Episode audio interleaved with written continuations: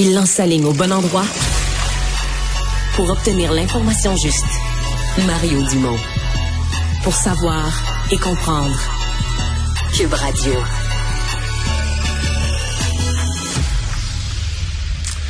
C'est un sujet... Quand on le lit ou on lit juste les premiers titres, ça peut avoir l'air des grands mots, ça peut avoir l'air complexe. C'est un sujet que je connais un petit peu.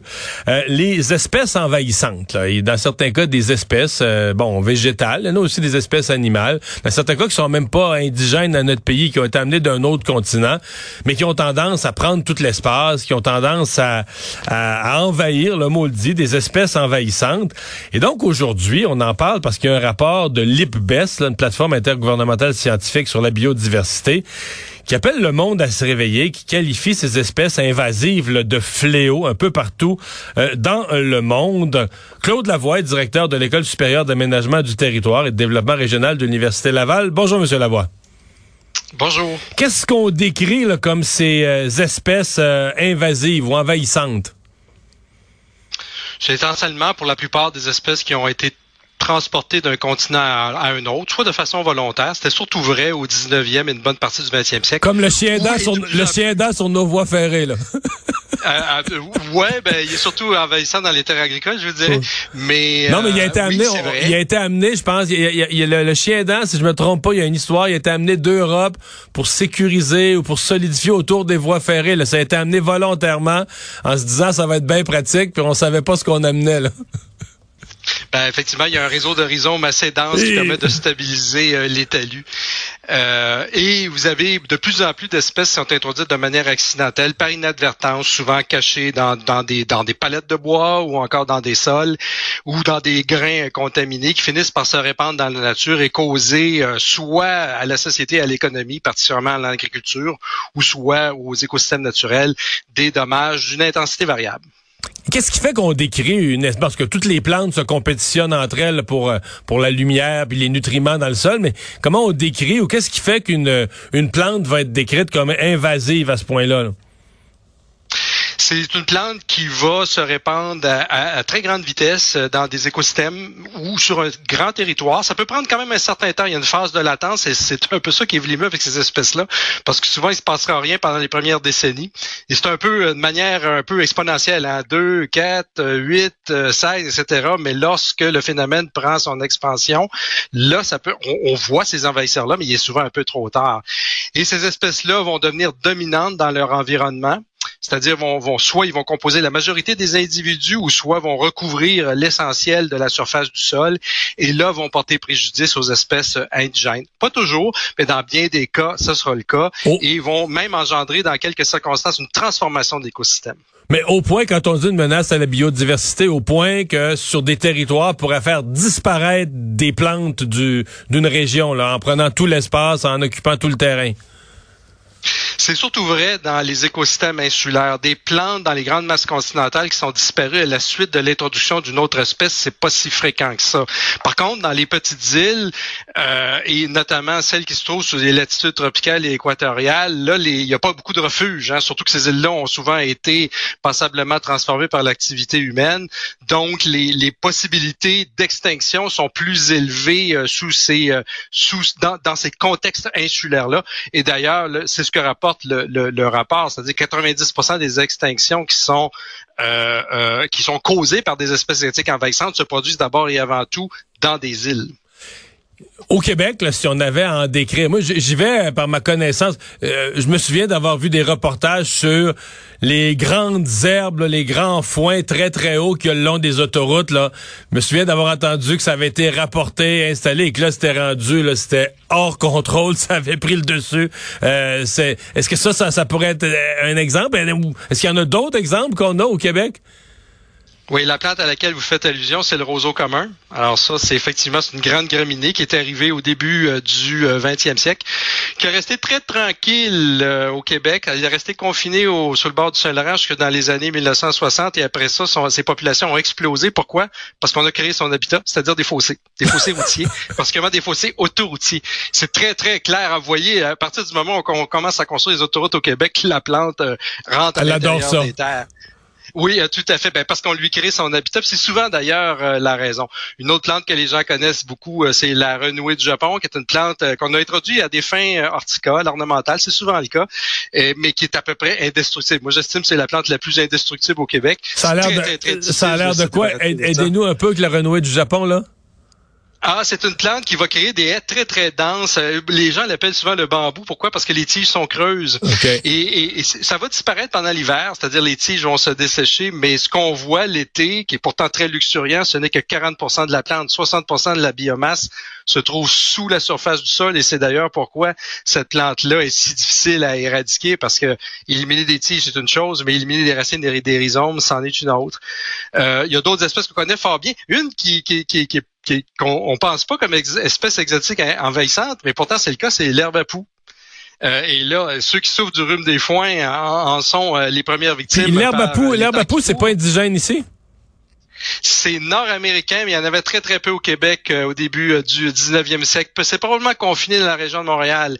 Mais encore là, avec l'extension des terres agricoles, le transport de fourrage, la création d'un habitat par excellence que sont les routes. Il n'y avait pas tant de routes que ça au 19e siècle. Il y en a maintenant partout. En Amérique du Nord... au sud de la forêt boréale, vous n'êtes jamais, règle générale, à plus d'1 kilomètre d'une route. C'est quand même assez extraordinaire quand on y pense. Donc, il y a un habitat qui s'est créé, qui a été créé et qui a permis à cette plante-là de se propager partout. Alors, c'est pour ça que... Et l'herbe à poux est une de nos espèces. Il n'y en a pas tant que ça, mais il y en a quand même une de nos espèces nord-américaines qui s'est répandue non seulement en Amérique du Nord, mais également en Europe, et en Asie, et en Australie, et en Afrique du Sud. Donc, c'est les invasions végétales, c'est pas toujours vers l'Amérique du Nord. Hein. Ça peut se faire aussi un peu partout, dans toutes les directions.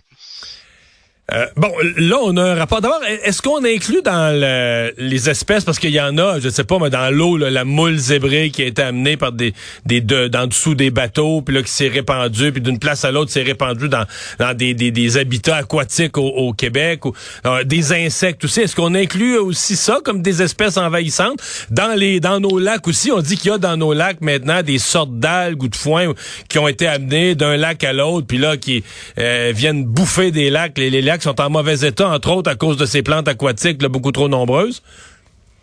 Oui, ben en fait, le rapport fait allusion à environ 3500 espèces envahissantes.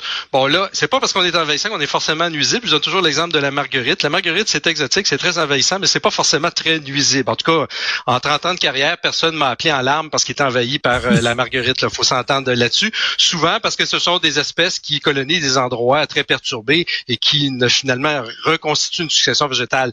Mais c'est vrai que la plupart de ces espèces-là, les 3500 qui sont mentionnées, ce sont des espèces qui vont causer des préjudices. Mais effectivement, il n'y a pas juste des plantes là-dessus. Là. Il y a des animaux. Au Québec, on peut nommer le ver de terre. Hein. Le ver de terre, c'est exotique en Amérique du Nord. Hein. J'ai su ça dans un camp de pêche. Où le propriétaire nous a supplié de pas tirer notre bol de verre à la fin. Il a dit, jetez ça à la poubelle. C'est pas supposé être sur nos terres. C'est pas bon. Je suis tombé en bas de ma chaise.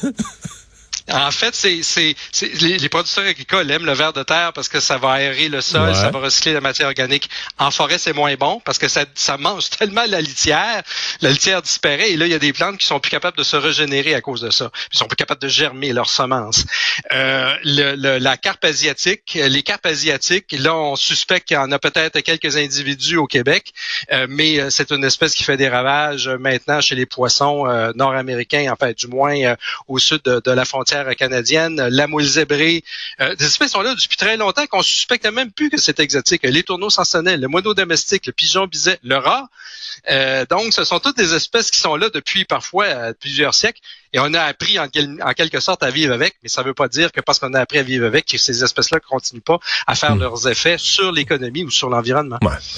Et du côté des solutions, parce que là, on fait un rapport, on constate un problème, mais qu'est-ce qu'on fait avec ça?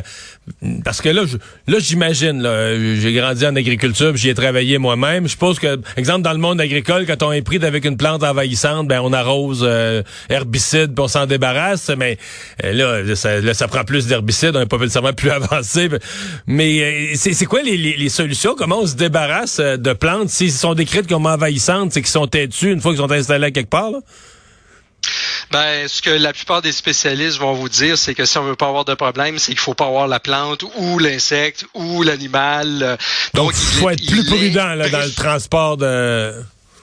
Oui, idéalement, il faudrait les intercepter à l'arrivée. Sauf que, hier, j'ai été consulter les statistiques. Chaque mois, il s'exporte de la Chine vers les États-Unis. Et là, ce n'est qu'un seul mouvement de commerce. Entre 400 et 500 000 containers. Et là, je parle juste de la Chine vers les États-Unis. Alors, je parle pas des containers en provenance de toutes les parties du monde. Ouais, je parle pas du vrac, je parle pas du passé des passagers. D'espérer qu'il n'y a pas une petite motte de terre qui est restée en dessous de la botte de quelqu'un dans le fond du container pis qui contient de la graine de semence de quelque affaire, c'est illusoire, là.